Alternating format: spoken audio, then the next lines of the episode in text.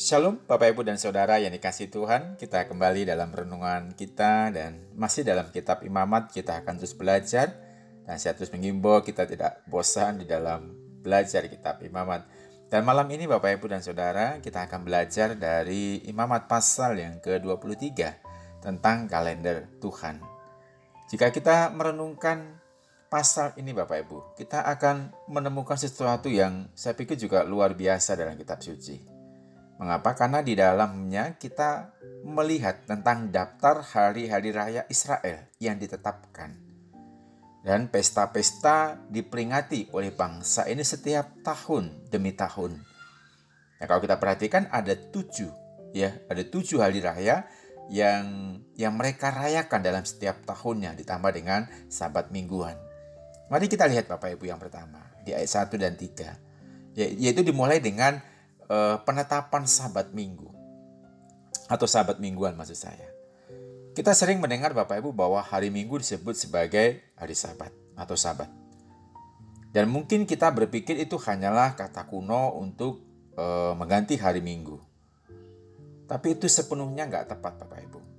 Ya, Minggu itu tidak pernah dikatakan sabat sebenarnya. Sebuah pemindahan atau penggantian uh, dibuat dari ide-ide yang sama sekali saya pikir kurang alkitabiah. Karena hari ketujuh adalah hari Sabtu. Hari pertama adalah hari Minggu. Dan hari Sabtu harus diperingati sebagai hari Sabat. Karena sampai hari ini ini masih berlaku di bangsa Israel. Nah, sekarang teman-teman kita yang yang mengikuti Advent hari ketujuh dan kebanyakan dari mereka mungkin adalah saudara di dalam Kristus. Mereka merasa bahwa orang Kristen masih harus merayakan hari ketujuh sebagai hari istirahat yang ditentukan Allah. Mereka memberitahu kita bahwa kita harus beribadah pada hari Sabtu, bukan pada hari Minggu. Menurut pendapat mereka bahwa Tuhan tidak pernah meremehkan pentingnya hari Sabat. Mereka sepenuhnya benar, karena itu adalah hari istirahat, dan tidak ada pekerjaan yang dilakukan pada hari itu.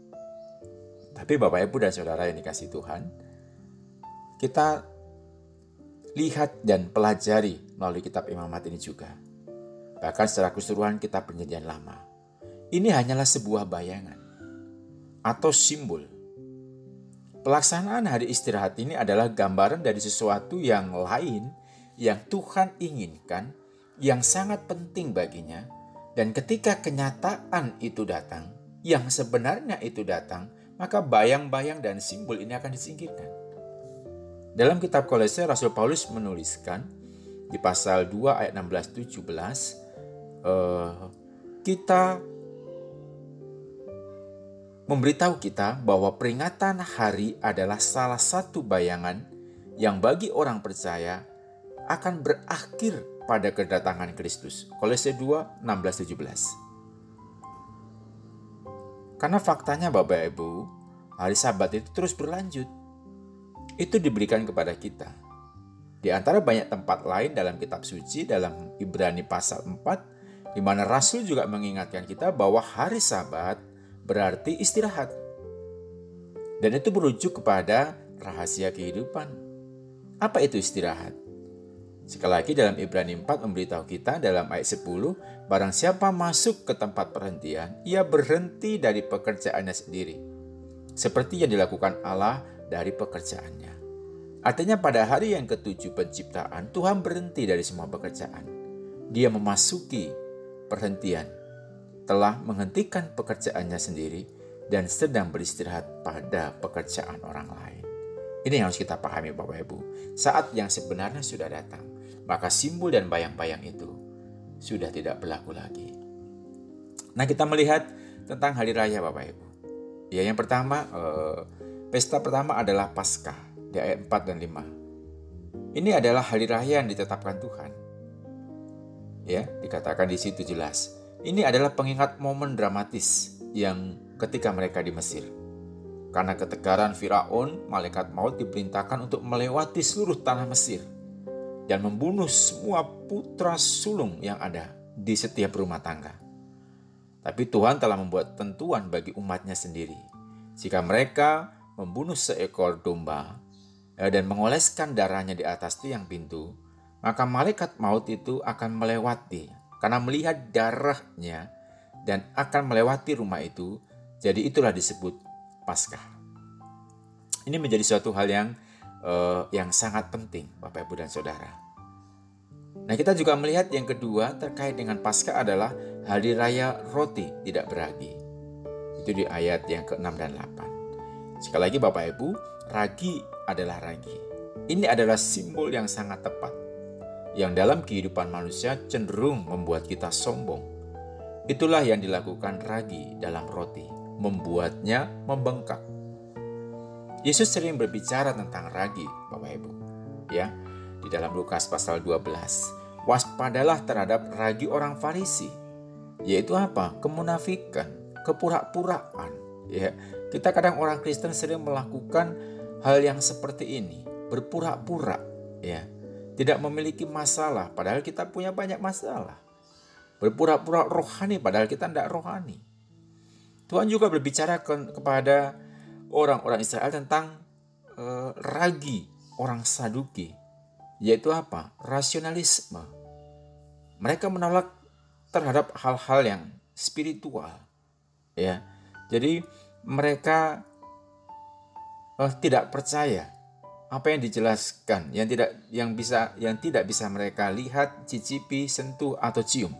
Ya. Jadi kalau nggak masuk akal itu mereka nggak akan percaya. Ini ragi orang Saduki. Tapi Tuhan juga bicara tentang ragi orang Herodian. Yaitu orang yang materialistis. Mereka hidup untuk kesenangan, untuk kenyamanan, kemewahan, bahkan status dan prestise. Akan kebaikan orang. Oleh karena itu Bapak Ibu dan Saudara, marilah kita merayakan hari raya itu bukan dengan ragi yang lama, yaitu ragi kejahatan, kejahatan dan tapi dengan roti yang tak beragi, yaitu dari ketulusan dan juga kebenaran. Itu yang dalam 1 Korintus 5 ayat 6 dan 8. Demikianlah apa yang dimaksud dengan pesta ini Bapak Ibu. Dan sebelum itu, itulah tujuan Paskah. Tuhan memulai pekerjaannya dengan darah anak domba untuk melindungi kita dari murkanya yang yang adil agar kita bisa belajar untuk dibebaskan dari ragi dari ragi-ragi kejahatan itu. Dan kita lihat hari raya yang ketiga yang menyusul setelah hari raya roti tanpa ragi, yaitu hari raya buah pertama, buah sulung. Ini menunjukkan suatu gambaran juga Bapak Ibu. Dalam 1 Korintus 15, Paulus mengatakan kepada kita, bahwa pada hari ketiga, ketika Tuhan kita bangkit dari kematian, ini adalah buah sulung dari dari Allah. Kita perhatikan bahwa buah sulung pertama itu dipersembahkan pada keesokan harinya setelah hari Sabat. Sabat adalah hari Sabtu, besoknya berarti hari Minggu. Jadi ini adalah hari Tuhan. Nah, Bapak Ibu dan Saudara yang dikasih Tuhan, hari kebangkitan pada eh, pesta buah pertama. Peringatan akan penciptaan baru. Kehidupan baru dengan jenis makanan baru diberikan pada kita. Dan secara historis kita ingat Bapak Ibu, Injil berkata, saat Fajar menyingsing, menjelang hari pertama minggu itu, datanglah murid-murid ke kubur dan mendapati kubur itu sudah kosong. Matius 28. Kristus telah bangkit dari kematian. Tuhan yang telah bangkit memberikan kepada kita jenis kehidupan baru, ciptaan baru. Itulah hari raya buah sulung. Dan itu adalah hari bagi orang-orang percaya untuk merayakannya. Dan keempat kita melihat selanjutnya Bapak Ibu pesta yang selanjutnya adalah Pentakosta. Ditemukan di ayat yang ke-15 sampai ayat yang ke-21. Dalam perjanjian lama Bapak Ibu, hari raya ini datang 50 hari setelah hari raya sulung. Disebut Pentakosta. Pentakosta artinya ke-50. Perhatikan bahwa ini juga jatuh pada hari setelah sabat, minggu. Bukti lebih lanjut bahwa Allah telah menggeser hari perayaan bagi orang percaya ke hari pertama dalam seminggu. Bagaimana hal ini digenapi secara historis dalam pelaksanaan pekerjaan Tuhan dengan umatnya? Kita ingat apa yang terjadi pada hari Pentakosta. Pada hari itu ketika para murid berkumpul di ruang atas, Roh Kudus tiba-tiba turun ke atas mereka dengan cara yang baru. Sebuah tubuh baru dibentuk. Tubuh gereja yang tidak lagi hanya terdiri dari orang-orang Yahudi saja, tetapi seperti yang Petrus umumkan, bukan dari orang Yahudi, tapi dari orang bukan Yahudi. Artinya ada dua roti yang dipanggang dengan ragi. Ragi seperti yang telah kita lihat adalah gambaran kerja kejahatan dalam kehidupan kita. Dan ketika Roh Kudus datang, dia turun ke atas orang-orang seperti kita, seperti saya dan Bapak Ibu semua. Orang-orang yang masih berjuang dengan ragi. Dan kita tidak dapat dipenuhi dan kita dapat dipenuhi dengan Roh Kudus sebagaimana mereka dipenuhi pada hari itu. Bapak, Ibu, dan Saudara yang dikasih oleh Tuhan, Tuhan bekerja, hidup di dalam kita, dan bekerja dalam kita. Jadi gereja yang ada sekarang ini dilambangkan dengan indah oleh dua roti ini. Orang Yahudi dan bukan orang Yahudi bersama-sama. Dipenuhi dengan roh dan masih memiliki ragi dalam diri kita. Ini adalah awal pekerjaan baru yang akan dilakukan Tuhan dengan umatnya. Namun demikian, ini akan menjadi suatu ekspresi persekutuan Allah dengan umatnya. Kedua roti itu telah bekerja sepanjang sejarah dunia sampai hari ini. Yang kelima Bapak Ibu dan Saudara kita menyebutnya Hari Raya Trompet ya, atau Sangkakala.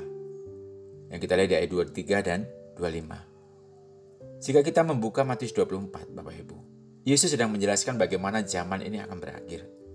Akan ada kebangkitan antikristus perpecahan bangsa-bangsa. Akan ada peperangan, kesengsaraan besar akan menyebar ke seluruh dunia. Masa kesusahan yang mengerikan juga akan terjadi.